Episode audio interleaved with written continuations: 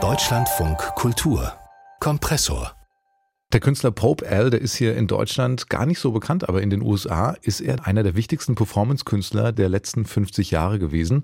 Unter anderem bekannt für seine Kriech-Performances in New York, den ganzen Broadway ist Pope Al schon entlang gekrochen, gerne mal im Anzug, manchmal so eine kleine Topfpflanze vor sich herschiebend, also irgendwie absurd, lustig, irritierend.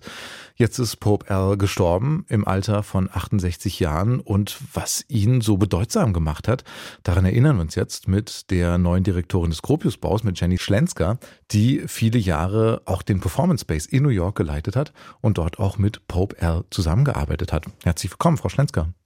Dankeschön. Vielleicht können Sie uns erzählen, Frau Stenzker, wie Sie Pope Al kennengelernt haben, wie Sie ihn erlebt haben. Was war er für ein Mensch?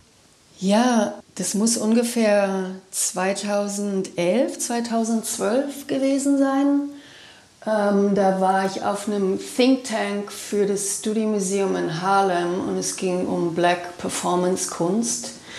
Und da war er dabei und damals schon irgendwie ähm, ein großer, ein großer Held. Und wir haben alle ganz brav unsere Vorträge gehalten und zum Schluss kam Pope L dran und hat, glaube ich, zehn Minuten einfach nur Unsinn geredet. Mhm. Und das hat einen wahnsinnigen Eindruck auf mich gemacht. Irgendwie fühlte ich mich da so ähm, entblößt, dass ich eigentlich die war, die performt hat. Mhm. Ähm, so die, damals habe ich noch im MoMA gearbeitet, die Kuratorin vom MoMA. Und ja, so haben wir uns kennengelernt und dann haben wir über die Jahre ähm, habe ich ihn oft zu Panels eingeladen. Wir haben ein öffentliches Gespräch gemacht und zum Schluss ähm, hat er teilgenommen an unserer ähm, Benefit-Ausstellung für Performance Space.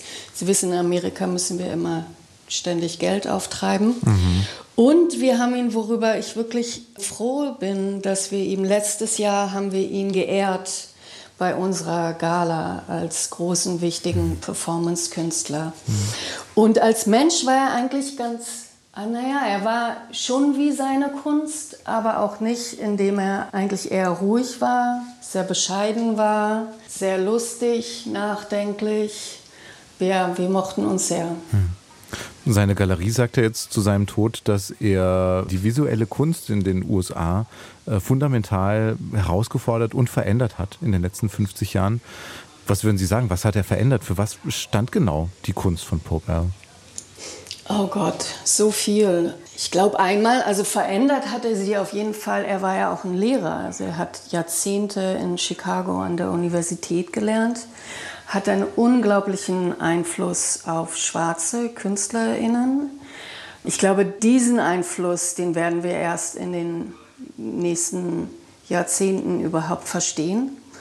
Er war für viele junge schwarze KünstlerInnen, das weiß ich, eigentlich der erste zeitgenössische Künstler, den sie überhaupt je wahrgenommen haben und hat damit überhaupt die Möglichkeit, äh, selbst sich als Künstlerin zu verstehen eröffnet.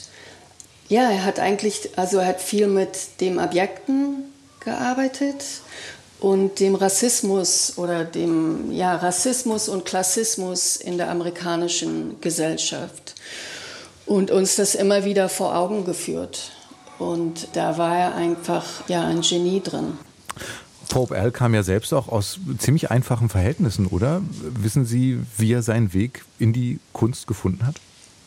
Ja, ja, kam aus sehr einfachen Verhältnissen. Er ist in der Bronx in, in New York aufgewachsen. Er ist, glaube ich, von seinen, also von seiner Mutter, aber auch seiner Tante und seiner Oma, seiner Großmutter aufgezogen worden. Und äh, seinen Vater hat er, glaube ich, kaum gekannt.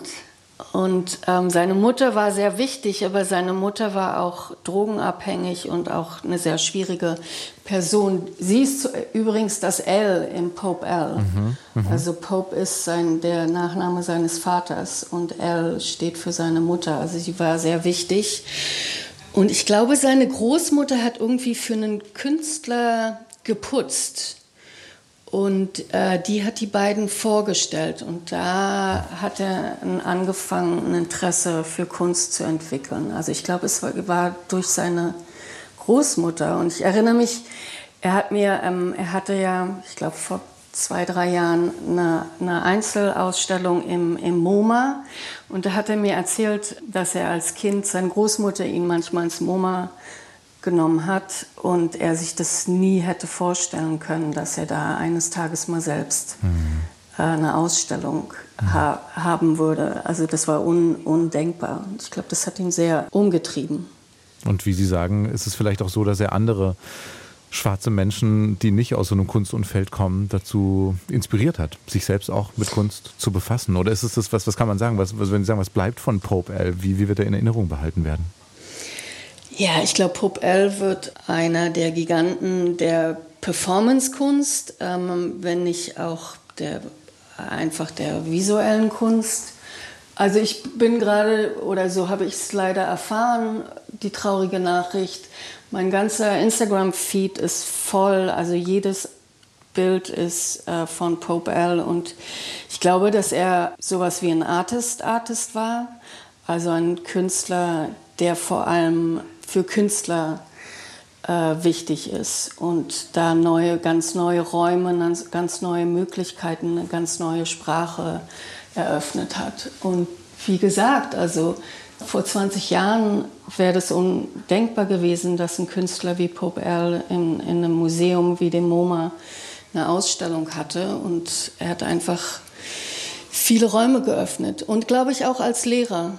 Also er hat eine ganze Generation, mindestens eine Generation von ähm, amerikanischen Künstlern gelehrt. Und ich glaube, da hat er auch einen großen, einen großen Nachlass. Das sagt Jenny Slenska, die neue Direktorin des Gropius Baus über Pope L., Performance-Künstler aus den USA, der jetzt im Alter von 68 Jahren gestorben ist. Vielen herzlichen Dank für das Gespräch hier. Ja, gerne.